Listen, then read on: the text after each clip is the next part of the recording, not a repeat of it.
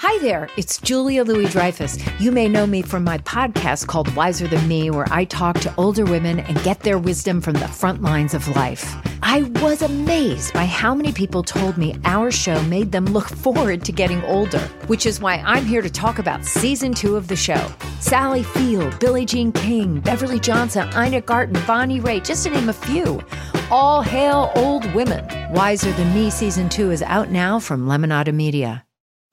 Man, that sunset is gorgeous. Grill, patio, sunset. Hard to get better than that. Unless you're browsing Carvana's inventory while you soak it all in. Oh, burger time. So sit back, get comfortable. Carvana's got thousands of cars under $20,000 just waiting for you. I could stay here forever. Carvana, where car buying meets comfort, meets convenience. Download the app or visit Carvana.com today. I feel like when people look at black artists through a white supremacist lens, it's kind of only like desirable when you are just doing art. Like you are just doing one kind of art and you're just known for one thing, same style. And I like to see people play with different things. Like I know that's also something I admire about you because sometimes you'll be doing your makeup. Mm-hmm. sometimes you'll be going on a rant and letting people really understand you. And you tattoo and you do things like with your community and I think especially as like black folks that's one element that we need to connect with because it's not just like it's so easy to be like shoved into a monolith or it's like so easy to be just seen as one dimensional but i'm like we've always done like several things and we play multiple roles in our community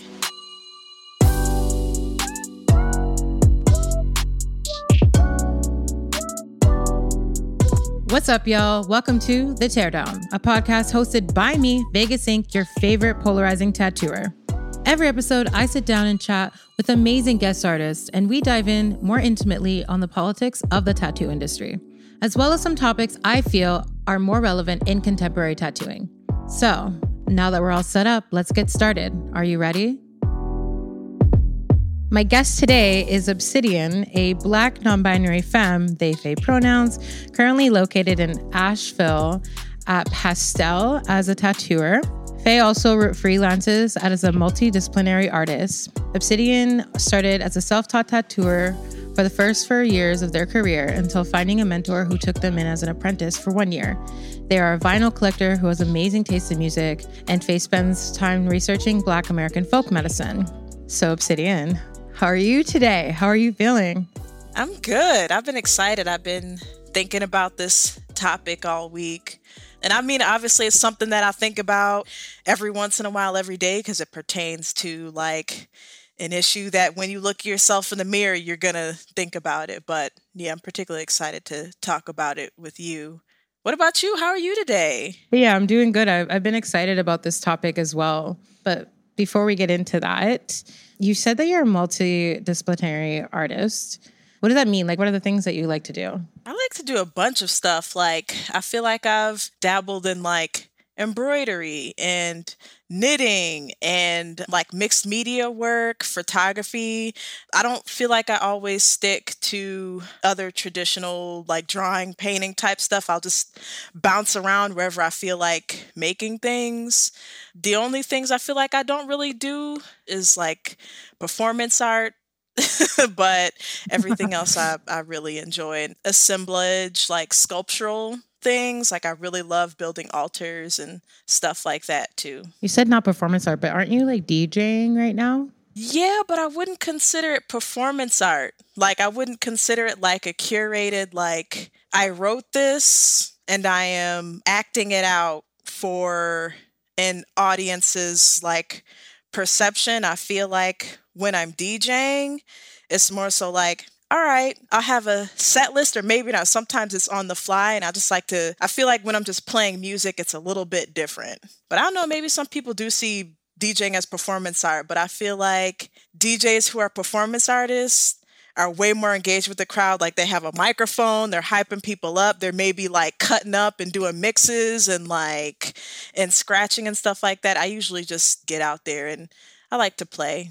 Do you do it with vinyl? Yeah, only only vinyl Oh, records. really? Yeah, like I don't I've maybe played with my computer a couple times and that was years ago, but I learned with vinyl records when I was like 17 started DJing house parties at 18 and I've played weddings, I've played like punk festivals, I've played soul nights, like I've DJed all kinds of stuff. I love it. I love records. It's great. It's definitely something that I feel like you have, you know, this this record. You can pick up a record from like 1986 and for someone like me who has PTSD, like getting to choose like getting to choose to visit a time period that can incite any emotion like from sadness to excitement to joy or like maybe it's a spoken word thing like i get to literally time travel and and i get to pick like that it just brings something out of me yeah my relationship with DJing isn't as long as the relationship I've had with art, but those two practices have probably been the most consistent in my life and the most invested in. CarMax is putting peace of mind back in car shopping by putting you in the driver's seat to find a ride that's right for you. Because at CarMax, we believe you shouldn't just settle for a car, you should love your car. That's why every car we sell is CarMax certified quality so you can be sure with upfront pricing that's the same for every customer. So don't settle. Find love at first drive and start shopping now at CarMax.com. CarMax, the way car buying should be. This episode is brought to you by Philo. Do you love TV? Do you love saving money? Then Philo is your solution. Philo has shows, movies, and live TV for just $25 a month. You can even try it for free with their seven day free trial. No contracts, no commitments, no hassles, just a better way to watch TV. Never miss a minute of shows like the hit docuseries Where is Wendy Williams or classics such as Friends. If you can't get enough TV, then there's no better way to watch. Philo has more than 70 channels like BET, MTV, and AMC. And the best part, you can try it yourself with their 7-day free trial. Sign up today at philo.tv slash poppods. That's p-h-i-l-o dot tv slash p-o-p-p-o-d-s to get 50% off your first month. I guess I would say. So let's get into like tattooing stuff. I wanted to know what your experience has been like in the industry. Like, why were you self taught? What got you into tattooing, the self teaching, and what was that process like for you?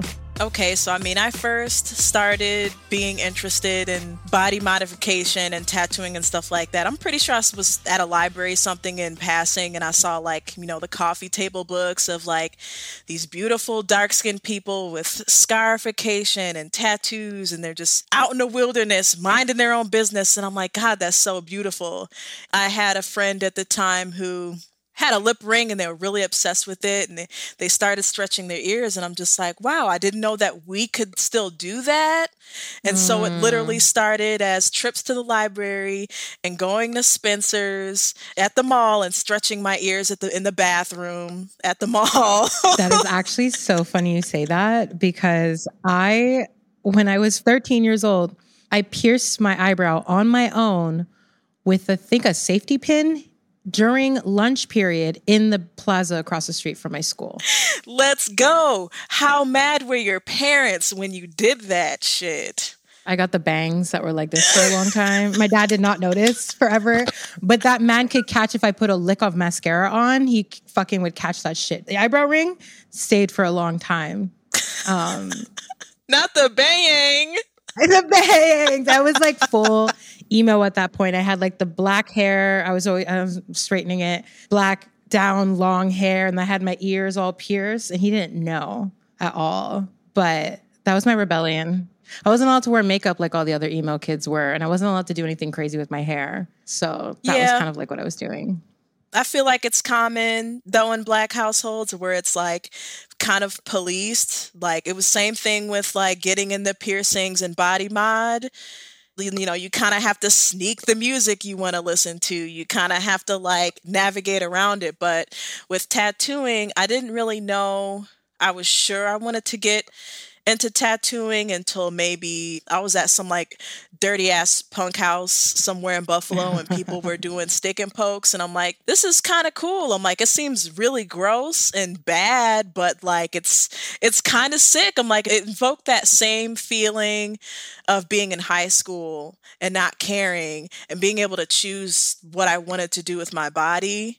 And then from there, I tried to look up online, like, well, how do you get into an apprenticeship? How do you do this? And you know, the same typical advice like get tattooed, start hanging around around artists that you like. I'm like, well, I'm broke. Um and I don't like any of the artwork that these people are doing. Where were you living at the time? I was living in Buffalo, New York, and Buffalo, New York is really popular Oh. for. I mean, there's other artists who maybe might have their own studio and do something completely different and kind of hide away. I feel like more now, like closer to when I left, like a year ago, that's when a lot of artists who did something different kind of surfaced. If you want to get a good traditional, good old fashioned traditional tattoo, a good old Sailor Jerry, or you want to get a Yakuza back piece from a white man, Buffalo, New York is the place to go. And it's so funny because I feel like people from Buffalo, New York are like fleeing to get tattooed by other people out there. All the queer people I know, anyways. They're like, Mm-mm, I don't want it. So they leave. I've had clients uh, drive down here. I've been directing people to your shop and just telling folks, I'm like, Oh, yeah, you I'm did. like, just That go to you. Toronto. It's cheap, it's cute. You get to get out the city for a little bit and get tattooed by other people who look like you and like have that exposure. Yeah, before I even had access to other people, it was that. So, I mean, obviously, I tried to hang out in those spaces and I felt extremely unwelcome in them. Not only am I the darkest person in the room, but just I'm like, I get it, y'all don't want me here. No one's gonna say it out loud, but it's not a vibe. And so eventually people were like, I really like your art and maybe you should just try and do it on your own. And you did it for you did it for four years. One, what made you decide to do an apprenticeship? And two, why did you pick the mentor that you have? I pretty much started my apprenticeship during a time where the pandemic started, and I'm like, "Mm, I'm not going to be tattooing at home. I know that much. Like, that is just, it's already risky. So I just, I was stopping for a while, and Linnea actually reached out to me. Linnea, I met in Chicago through a bunch of mutual friends through like the black and brown punk community. Like Linnea's been like doing their tattoo thing, long time punk, like glam punk, hol- holding it down, just minding their business.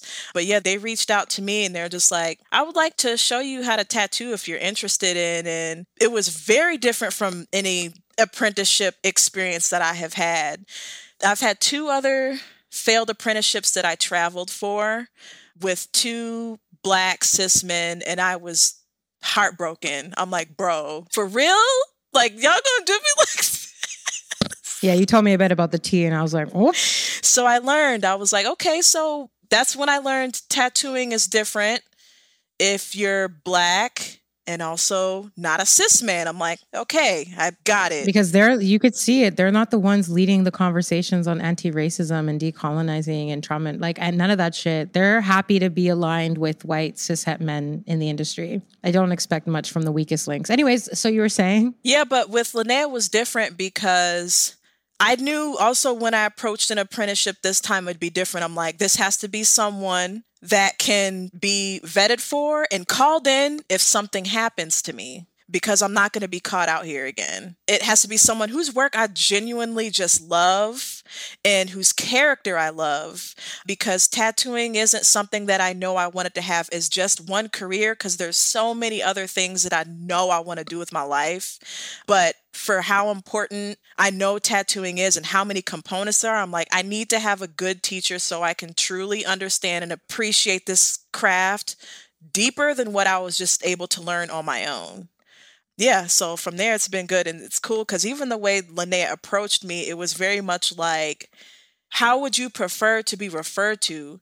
Am I mentoring you or is this an apprenticeship? Let's work together and find language that works for us because they've been tattooing for like half their their life and they just got into tattooing as the first thing so everything that we got to learn together was something that we made and was specifically tailored for my experience with them. Like if I could do go back and do it again, I definitely would. Like they're a great mentor. I a self-taught tattoo artist. I definitely noticed that I like my goal was to get good enough to get into a shop because I was in a I was living in precarity and could not financially stop tattooing. It was my main source of income. Even though it wasn't a lot, it, it was feeding me and even though sometimes it was like, do I eat or do I buy tattoo needles and wish for the best?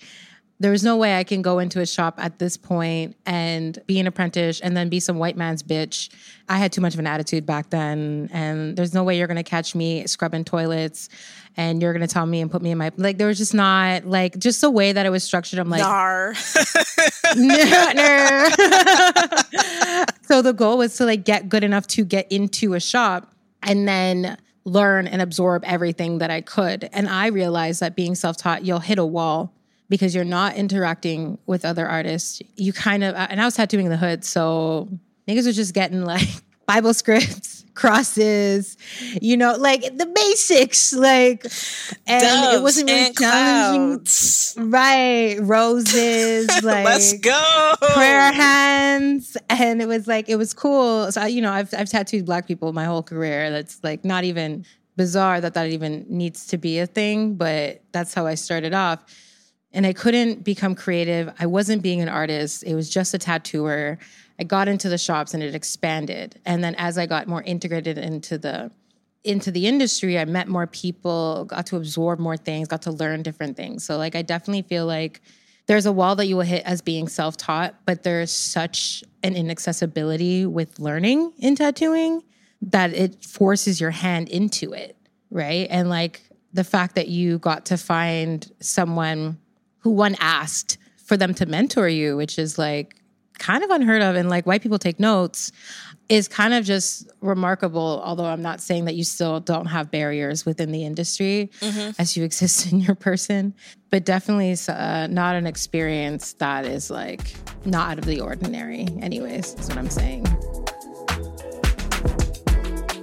So today's topic is self-reflection versus desirability as a black tattooer. And when you brought this topic to me like when you suggested it this is not my idea. I want everybody to know. Obsidian suggested it and i thought it was so cool and it invoked a lot of like thinking and i still was like i don't really even know what this is going to be so and i didn't know how to enter the conversation. So i was just really excited to like hear what this means. I do have some questions and points but i want to just get into the conversation and, and hear what you have to say and we'll we'll chat. We'll chat it up Well, I knew when you approached me, I knew I didn't just want to talk about colorism or featureism or things like that in tattooing because I'm like, I know it's so, it's all interconnected. And the reason why I wanted to talk about this is because I feel like when you're a Black creative person, whether it be tattooer or painter or whatever, like, I feel like you're always being perceived. like your work is always being perceived and challenged, and usually people are looking at it through a white supremacist scope or lens. And I find that that's it's a lot of pressure. It's extremely stressful. It leaves a lot of space for you to question like your self-worth and self-esteem. So, even circling back to the beginning and how I got into tattooing in the first place, it was still an uphill battle to find other people who looked like me who were tattooing. And then there's only a handful of those artists that when I first, like a black film artist that I first followed, that I'm still following with and I'm seeing what they do. And I know I followed them because of the ways that they represented themselves. I felt like it was very authentic. And I also felt like they were very unconventional like black femme folks i feel like i would look at them and be like they because some of them did have black male mentors and i'm like they were probably given a hard time from the time that they stepped into this shop. Who was the artist if you don't mind me asking? There's a couple artists uh let's see there's Imani k. Brown and then there's charity like cake tattoos. Yes i yes. loved how they had like a huge passion for tattooing, but they also have like before it was artist branding things. They talked about like just other stuff they were passionate about and into, and you saw how all those things incorporated into your work. I feel like when people look at black artists through a white supremacist lens, it's kind of only like desirable when you are just doing art. Like you're just doing one kind of art and you're just known for what like one thing, same style. And I like to see people play with different things. Like I know that's also something I admire about you because sometimes you'll be doing your makeup. sometimes you'll be going on a rant and letting people really understand you. And you tattoo and you do things like with your community and I think especially as like black folks that's one element that we need to connect with because it's not just like it's so easy to be like shoved into a monolith or it's like so easy to be just seen as one dimensional but i'm like we've always done like several things and we play multiple roles in our community. But yeah it's weird because yeah just i don't think that sometimes it's okay to be seen that way. I know that's something I struggle with is I'm just like I think people want me to be more marketable. you know what I'm saying? Like I mean, this is a very capitalistic lens that we're like entering right now, but like if we were to like exist in that lens for a second, like what is it that you think that is not marketable outside of like the obvious issues of like colorism, texturism and things like that? My especially my style because this is something I've even struggled with with most of my career with tattooing and drawing. My style would have to be something that would be more familiar to look at in an art book. Yeah. The features would have to be different. The clothing, the body type, the style and painting. Like, okay, here's an example. Even with learning how to tattoo, particularly, and I'm just going to use this as an example because it's on it. Every person that I've talked to from the moment that I was first interested in tattooing told me traditional is the foundation of tattooing and how you paint something and the way it's supposed to paint. And I'm like, Sometimes I just want to be putting my shading all over the place, though. Sometimes I want to put these lines over here. Sometimes I don't want to use these colors. There's like rules you have to follow, or also a way that you have to look in order for people to be interested to work with you.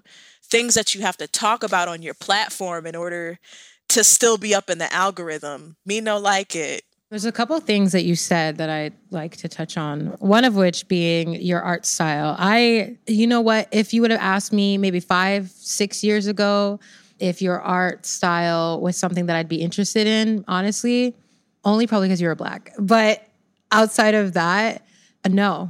And that is because I was so ingrained in trying to be the artist that like in what you're talking about right? Like this is the foundations. This is what tattoos are supposed to look like. And so anything outside of what this looks like it's not good. And i had to neurodivergent brain or whatever the case is. I, I take something and then I, I sit on it and i ruminate and i think on it and I, I critically think about it and put myself in the different perspectives. And like ignorant art style or moving from a traditional tattoo world to instead of just centering foundations but centering people's creativity was one of those things but I still fucking kind of hate ignorant tattooing. We're gonna talk about that, that, in a minute because I heard you say it. I'm like, we're gonna talk about that. I think that some white people use it as an excuse to be mediocre, and that's how I feel about that. But my apprentice, they would describe themselves as an ignorant style artist, and I'm facilitating the hell out of that shit. I'm like, yes, yeah, we'll get into that. So I think that I had to like learn and grow and unlearn all the things that I felt like were important to be a good tattooer because I always just felt like I wasn't good enough and still don't even feel like I'm good enough. And so absorbing and like becoming friends with some of the weirdo art tattooers and whatever has now definitely shifted that. And then I started to see, and I think another aspect of why it would bother me with like ignorant art, like art style or whatever, was I'm like, it's just fucking white people not listening. And they still have thousands of followers and booked all the time. And I'm doing everything right. And I will never get to where they're at. And that's another reason that was hitting a wall. And so my framework has shifted where I'm like, still yes and this is going to lead me to my next point about the foundations. I do truly believe that foundations are important in the sense of like you're like what if i want to put that line here? I'm like yeah put that line there. Pull it straight. Like make sure it's in the in there. You want to put shading wherever you want to put shading. How you shade it at least it's shaded right? Like however as an artist you want to conceptualize that piece that makes sense but as like a tattoo I do think that there are certain things to keep in mind. And that's another thing that I don't like about some of these, again, white artists who do this practice and like don't even do it well. I'm like, if you're just gonna draw a giant scribble on somebody's back, can the line be saturated? Saturate the goddamn line. and then I see your art and I just I think it's so fucking like there are certain artists, particularly black and racialized artists, where I'm like, why aren't you like more popping? This is it. Like this is ingenuity. This is this is being innovative. This is creative. This is cute as fuck. We haven't seen this before. Why don't y'all like it? Oh, I know why. Yep, we know why. Right. On the ignorant style thing, it's interesting because I never went to college or anything like that. Me neither. I didn't graduate high school. Yeah. Even just the way I learned about art and techniques in high school, it was always anything that black or brown people did you know, in the Ethiopian church and that style and indigenous and American indigenous art. It's folk art. I'm pretty sure they had names for those styles of art, but we won't know them, will we? One of the things also that broke my heart is I'm just like, I'm so fortunate that I found a tattooer to teach me how to tattoo and is very thoughtful and safe and streetwise and all the things I wanted, but it will always break my heart that I will never get to learn how to tattoo traditionally and how someone in whichever tribe that I would maybe have found out that I, I'll never be able to learn that Right. But also you have it so that, you know, a, tat- a white tattoo archaeologist can probably randomly find this and go there and pay thousands of dollars to get work done by people like that. Those aren't things I have access to. It's so interesting that you have the desirable skin color and you have the resources and you probably could learn to do this right you could find someone to teach you. You have more chances to find someone to teach you to do this the proper way when there are people who fucking can't, who are thirsty for it and want to learn so bad. And they want to learn in the ways that someone like them, maybe hundreds of years ago, would have done it, but they can't because people like you took it and then they made something and they made that the standard and they kept everyone from it. One thing that was really interesting because I'm, I'm taking an herbalism class right now and on the timeline of like jim crow and how everything started getting mandated i'm learning obviously that tattooing is that was affected by jim crow laws also with like midwifery and birth work and how they started policing what herbs or things that people yep. could all that stuff. Anything that was a practice in autonomy in the body and herbs that we would use or just like ways that we would handle each other was outlawed. So when I see white people who have the access and the resources and all these things and just squander them or don't really truly see what they have, I just I can't stand it. Because there's so many unnecessary hurdles that I feel like as a black tattooer, healer, artist, whatever, a black person who wants to work with themselves and wants to work with other people that look like them, just you're battling so much every day. For a white person to do a fucking squiggle chair for $200. You're giving them too much grace. They'll charge $500 for that shit.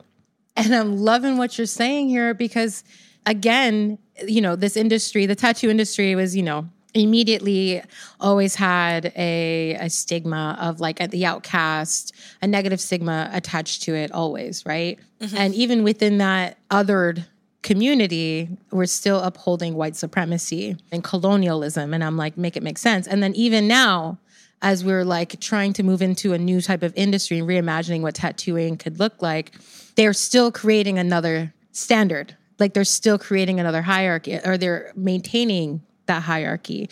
And, you know, and this is why I, I get death threats every day because I said I won't apprentice white people.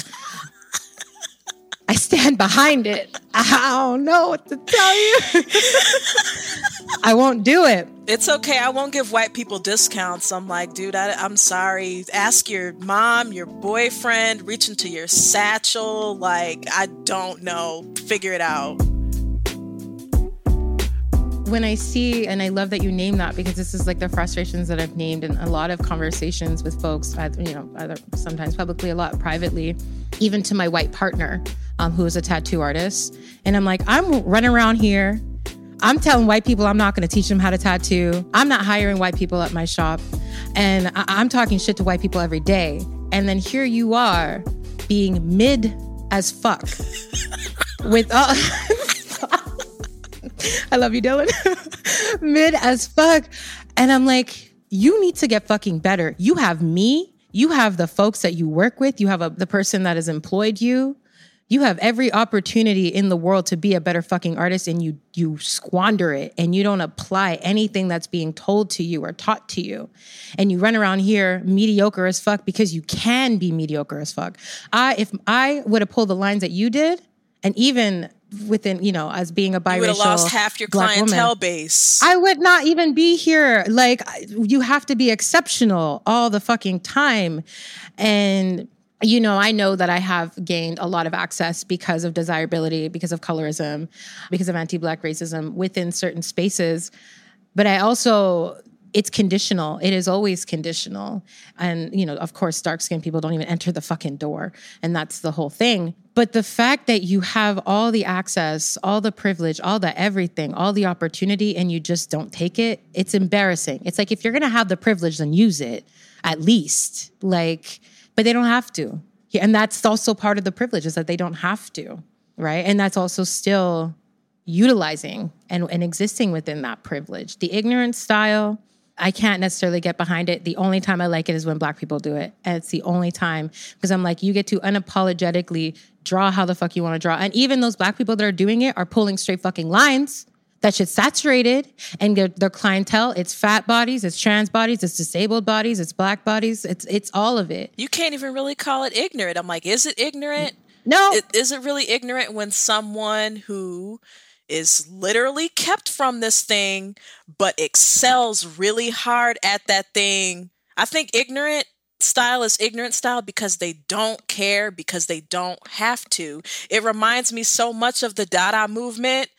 I'm like, I will never forget how a white man put a toilet, a urinal, in a museum, and white folks ate. They're like, this is genius. This is the standard y'all created for yourselves. White people do better. That's like that artist. What's his name? The one that Drake loves up on. He was, uh, uh, you know, basically desecrating animals and just putting them in epoxy glasses and being like, "Look at this great white shark that I cut in half." It's art. You know what? I don't follow the man, so I have no idea. He did the cover art for Drake with the baby Oh the, the no, baby. the little pregnant emojis. Oh God. Okay. So you you discussed the ritual of tattooing, the indigeneity of tattooing being stripped away from us, from our ancestors, and now we are here um, as diasporic people.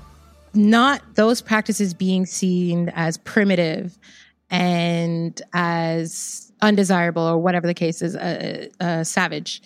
Mm-hmm. White people who are actively and always othering themselves through body modifications, blackouts, full body blackouts, stretching the ears, scarification, all of that, distancing themselves from whiteness. It's the next tier of white dreadlock. Like, it's like the next level with my white friends who are into body modification, scarification, and things like that. It's if you want to get something done, like, because I know for a while I was like, man, I really want fairy ears.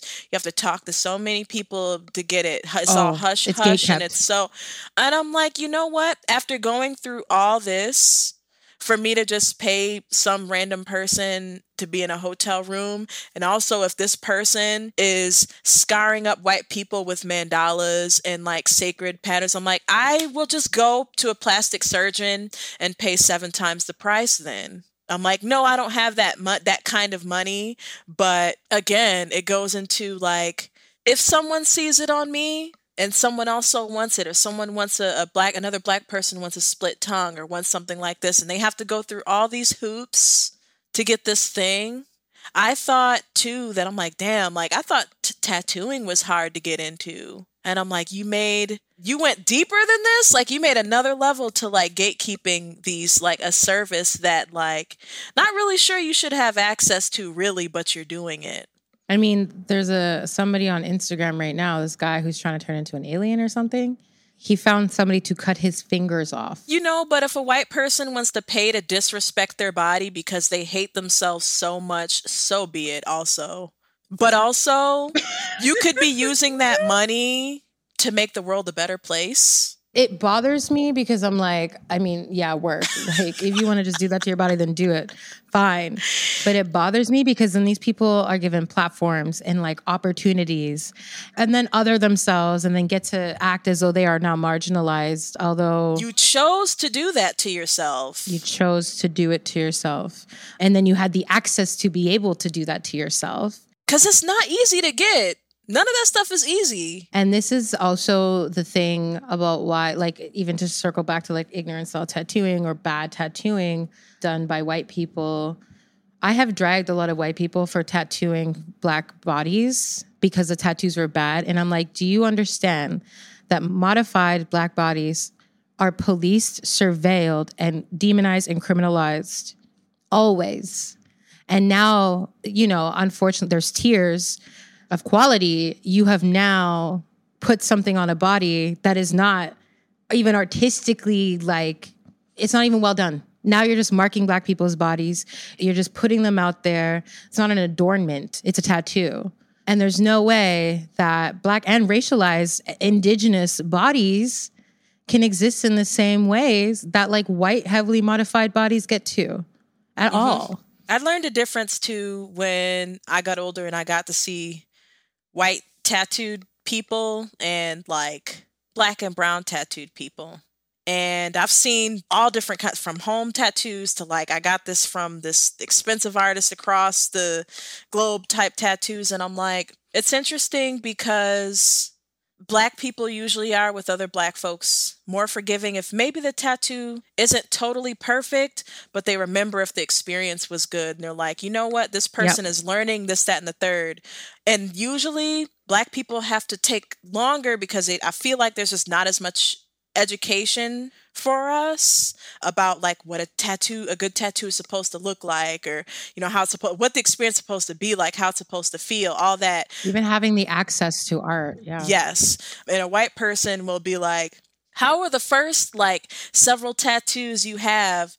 Either they're really fucking good because you have a friend who tattoos and they get to practice on you or they're shitty, but you really enjoy them, but you got to choose getting a shitty tattoo. You get to choose if you want it to be bad. I don't yeah. think that we have that access, that much access. It's like sometimes a surprise. I know for me, when I first started getting tattooed, it was like a surprise every time until I was like, oh, like, you mean this is not cool? Oh, this is like what this is what scarring is. Oh, not everyone can do a cover up, but I thought that all tattoo artists are supposed to be good at what they do. Being a white tattooer, and I feel like the education that you give people, you kind of get to tell them whatever you want and they can sell you whatever they want, really. They take advantage of the fact. That they don't have access and it's like unfortunate because like i mean majority of my clientele are like black and brown folks and it's i love uh, it's interesting that you brought that point up because i have black folks that come in who had like a family tattooer who's also another black person but the tattoos were not great but they went back to them all the time and they liked it and whatever then they saw my stuff and they're like oh there's i could do different things but they don't hate that and they're like you know it's not the greatest, but I liked them. They never made me feel uncomfortable with my skin. They never told me that nothing was possible. Like I, it was a good experience. And then I've had black clients, black and brown clients who have come in and been like, yeah, I hate this. Like same quality tattoo, but it was done by a white person. They're like, they made me feel like shit. I wanted it in color, couldn't get in color. I wanted it in this. I, I thought it was too thick. They told me it had to be thick. They told me it had to be this and had to be that. And I didn't know what to say, and I didn't want to say anything to offend them. So I just got it. And then I kept going back because I didn't know anybody else. And I'm like, ah. And, you know, folks who live in precarity and who exist in marginalized communities, the hood, the ends, whatever, you always have artists in the hood. You always do. And I, I love those guys. And it sucks because a lot of them don't even get to fully explore that creativity. They don't get to go anywhere with it, they just mm-hmm. sit on it. But you know, for the other folks, the, the regular society who is not artistic, but particularly in these communities, they just don't know what a good or quality is because they've never been presented with good or quality. And then, you know, more specifically when it comes to tattooing, mm-hmm. because it's just not accessible. It's not financially accessible. It's not regionally accessible. And then they're just denied all the time any access. That's another thing too is and it's just even going back to talking about, you know, the lenses that we look at black creatives through like our definition of quality and comfort, all that, especially as it pertains to body work and energy work are different. And that's definitely something I feel like that's the difference I feel like when I tattoo with a, a black client and when I tattoo with a white client. Two completely different experiences. They're mm-hmm. worried about two completely different things. Or there's a way that this mm-hmm. person speaks to you where it's just like, it's, I love tattooing black people because it just always feels like home. Like it always mm. feels like I am in a kitchen. We're the only people here. I could offer you some Kool Aid right now, and I could ask you, do you want red flavor or blue flavor? And I can explain to you exactly what I'm doing. No question that you're gonna ask me is gonna feel stupid, and I can make you feel reassured. It's it's a completely different experience than when you're tattooing white folks. It's sometimes a disconnect, unless the white person is like more aware or woke or obviously has been socialized and either with other black people or has dated a black person or like they'll just have the right things to talk about and know how to make you how to make you feel but yeah that's like this definitely something like when i think about the ways that i get to express myself with a black clientele and as a black artist like it makes me feel like we both really want to be here and we are both really cherishing this moment because it's it shouldn't be rare but it is. Like that's one of the most common things i feel like i hear is I, I had to travel for you. I'm not used to getting tattooed by like black femme people. And it's like i wonder how many times a white tattooer hears this shit if it's like another white queer tattooer, they're like, "Oh, no, I'm not really tattooed by a whole lot of like queer tattooers," but I'm just like, "Well, now white tattoo, white queer tattooers, I'm like, they're, they're more common. Completely common and successful. There's more of them, but it's like black queer tattooers, like." There's not many of us yet, or there's some of us, and we're still struggling at home trying to figure out learning or get up there enough where it's like we get to know each other, build our, our little collective spaces. Like, I have faith because I mean, I obviously I see it and I look around me and everybody I know I feel like is a black queer tattooer, but I'm like, five years ago I wouldn't have imagined this. It is beautiful that it's happening now. I, I don't know if I'm, I wouldn't consider myself a pessimist. No, actually, I would consider myself a pessimist. Same. I'm more of an idealist too. But even it's, there are so many Black artists out there, talented Black and women or like femme or non-binary femme or just non-binary artist who are out there just nobody knows like we've hired a couple of people that i didn't even know fucking existed and it's wild to me because i'm like what i perceive as talent and what i perceive as skill not like the status quo of whatever and i do think that they are up there but one of our most skilled illustrators in the shop and this other super rad black artist who and even my apprentice like who does these illustrations that are just so creative and innovative and i'm just like where the hell y'all been hiding Yeah. on sherborne street The fuck? Hiding like and scared what? because like and not putting themselves out there one of them said that they were like, I don't, a few actually, even some people that we were looking to hire were just like, I am scared to follow artists because I don't want them to perceive my work and think I'm bad. And I'm like, I mean, because if you don't put yourself out there, you, but then also the very real fear of rejection because black artists, black tattooers are put under a fucking microscope for any little mistake that could oh be made. fucking god. Learning was hard because Linnea's like, sometimes you're gonna have a bad tattoo. I'm like, fam, you don't understand. If I do one bad tattoo, it's game over. No sleep. and then also just the criticisms that come with that. Like, and it's just like kind of circling back to that foundations conversation. This is what I told my apprentice. I'm, and I was like, I don't want fucking nobody saying anything to you. You could leave here, you could stay here for as long as you want, but you can fucking leave here. And I don't want no fucking white man ever telling you something about tattooing that you don't already know. No matter how you choose to tattoo, no matter what techniques you choose to take from this, I teach you this, you take what you need from it, and then as you grow, you develop your own theories, your own foundations, but you could walk into anywhere and know you are better than anybody else in this space and they couldn't tell you anything. Also, what makes you better is that you want to keep learning. You want to keep being better every day, but also like if you're an artist, you're going to understand that. Sometimes you're going to make a drawing and you're going to be like, yo, this shit sucks. and you draw, The and you draw away. it again. And you draw it again and you're like, all right, I like it better. I want to do this different next time. That's your practice. You're gonna mm-hmm. have some some hitters and you're gonna have some misses, but I think it's important to keep trying and find what makes you special and find what makes you love the craft and not resent it. Also, I saw something that made so much sense. And they're like, if you saw what you drew and you didn't draw it or you didn't paint it, would you like it? Or is it because you did it? And I'm like, okay, I didn't need to be dragged or attacked this morning. Damn. Cause you probably would. And why why do you like it or why do you not like it? The self-reflection is necessary in this kind of work. I'm really excited being in this like generation of tattooers because we're creating something entirely new and different. We're building the bridge as we walk across it and we're doing something that hasn't really been done before. We're making tattoo spaces that have STEM toy boxes in them, and we're hiring the people that we want to hire, and we're ha- having faith in people, and we're trying to keep each other safe. Like, I think the culture that we are creating is something beautiful, and it definitely makes me feel hopeful.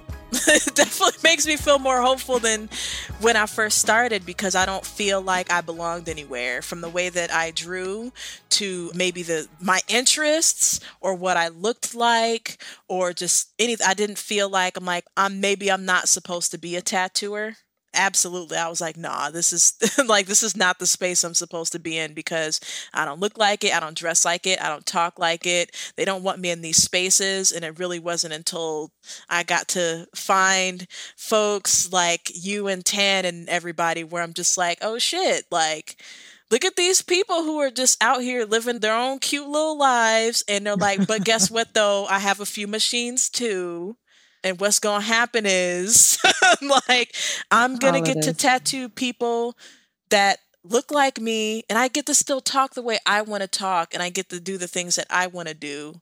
And i think that's what success looks like when you can find where like you get to express yourself the way that you want and you also feel like you get to be proud of the things that you do. And it's interesting to to hear tattooers like yourself, like Flesh and Fluid, like you know, even Alex Oya, jalen Uh, fucking Jalen gets mentioned on this podcast at least once every three episodes, every two episodes. oh my God. you know, even Aaron Davis are just like creating art that is so culturally significant in its own ways and then just still so like powerful, relatable, and then has now for me been the new standard. That is the standard now. Like this is where where I need to get to, where we need to get to, and this is how we need to learn, and this is how we need to create, and just fucking like create, and not worry about all this other foundational shit. This is our foundation. These are the foundations that we're creating for ourselves, and we get to redefine that shit how many, however many times that we want to, and that's the beauty of when you're setting up something like that's the beauty of when you're creating a culture. It's like, all right, we gonna have this. Mm, this shit didn't work. We don't like how this is. We're gonna make something new, or we're gonna add on to this. It should be a story. I really appreciate you coming on here and sharing and storytelling and like just you know when you said talking to black people uh, working with black people feels like home like it really does. There's a language there's a culture there's a look there's a feel there's just an environment that is just so different. But i really appreciate you. Yeah i appreciate you too. Thank you for inviting me to your porch like I essentially right, just on feel, the porch. feel like we just been sitting on the porch and chopping it up and I really did love this. This was like the highlight of my day. Thank you so much. Thank you. Was there anything that you wanted to plug? Your socials, an organization, yourself, anybody? I guess I will plug in that I sell t-shirts and custom prints at maybeheaven.com that's my official website. You can always follow me at maybeheaven. No caps no spaces no nothing on instagram. I will be finishing my herbalism class soon and i will be offering tinctures and salves. I'm an abortion doula and someone who advocates for reproductive rights. So if you ever need to talk to me in confidence about like anything related to birth work and herbs, or even just talk about art and creativity because those things are related, please feel free to reach out. Awesome. Thank you. That's it for today's episode, folks. Go ahead and follow at the Teardown Pod on all socials. Make sure to leave a rating and review wherever you get your podcasts.